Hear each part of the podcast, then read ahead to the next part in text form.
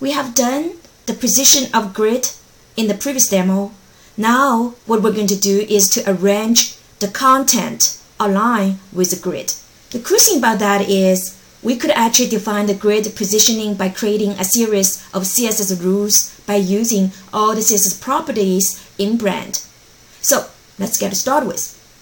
Before I want to uh, get into the detail, I want to actually show you a very cool feature in Blend. This is called Hide and Show. So here, under the game body, we could see there are quite a few components underneath that. Now, I could actually just hide the game title, hide game tagline, hide the settings, stats, and the game board. Now you see the artboard is very clean. Afterwards, we could turn on the element one at a time so it would be easier for us to apply the styles and position all the content into the grid very well. So first, let's start with the game title. So let me show it. Okay, so now we have the game title called memory. And what we will do is we first we're going to create a style rule from this element. So now you will see we will have a new property for game title. Next, what I'm going to do is I'm going to go to the CSS property and then align the title with the grid. So in this case, we're going to set up the, the grid column is actually 4 and the row and we also want to make a line to the end. Okay, that's all we need to do for the grid. And the other thing we want to fix is the layout. So we're actually going to go to the layout and set up for the margin. So we're going to actually set up this margin bottom to be minus 8. Okay, that, okay, looks like the game title memory is in good position aligned with the grid. Next, what I want to do is work on the game tagline. So I'm going to show it. And now you can see it is uh, uh, really not in the right position yet. So we're going to actually create a style and work on the style. Again, we're going to go to the grid and set up the column to be 4 and the row to be 2 and then again the alignment will towards end. And also I'm gonna uh, work on the same thing the layout. So uh, I'm gonna work on the margin. So I'm gonna set up the top to be zero and bottom to be zero. Looks good Next, I want to make the tagline a little bit larger. So I, what I want to do is I'll go to text and change the font size to be 18 pixel.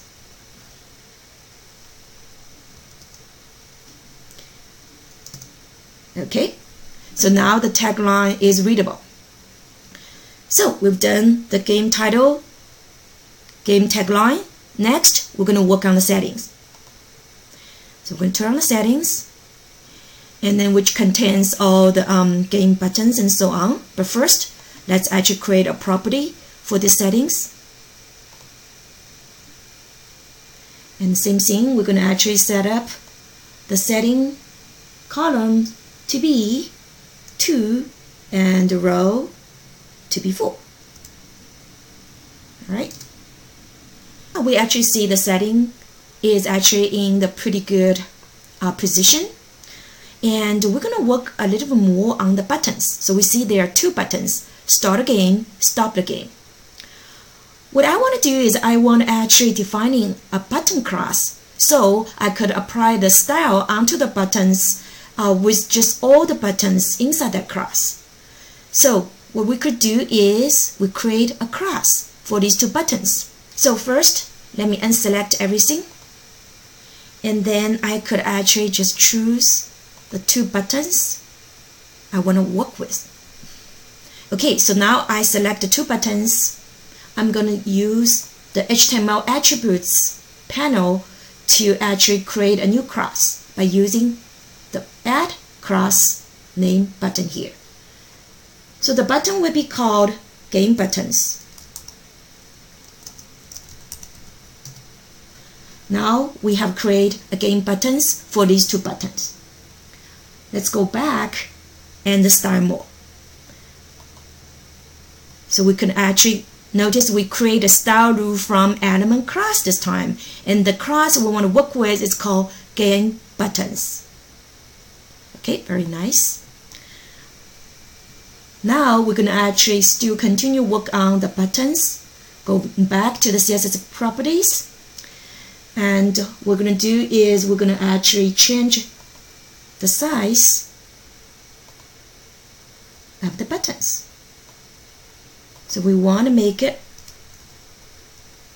100% with the width and the height we want to make it 40 pixel size. Okay, and we want to make the bottom margin which is belong to the layout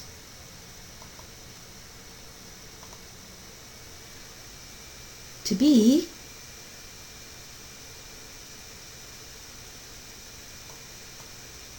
ten pixels okay let's just type 10 pixels done I think our button looks much better now now I'm gonna actually uh, go back and adding a little bit more things into it. For example, I'm gonna actually adding one more row here.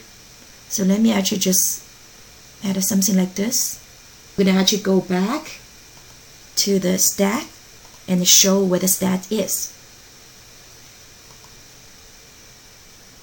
We're gonna apply some um, CSS onto the style. So what we want to do is we want to set up the grid column to be 2 and the row to be 5. Okay. And also we're going to work on a little more about all the time display. Okay, so let's work on that. Let's expand the stats go to the time display what I want to do is I again I'm going to actually work on the class called values from the time display I'm actually going to change the font size of that display so let me go to the font size and set 40 pixels now the time looks more readable and everything is aligned pretty well. Next, what I want to do is I, I actually want to do um, the game board. So let's go to our game board. Let's show it.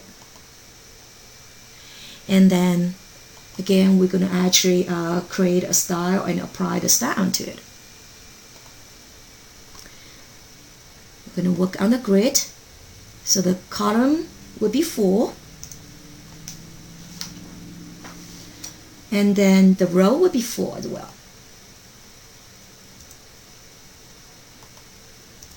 And we want to make sure the grid row span spans for two rows. Alright, looks nice. Now we have actually positioned each grid cell with the right content, align them well with a nice positioning uh, by applying the appropriate CSS properties.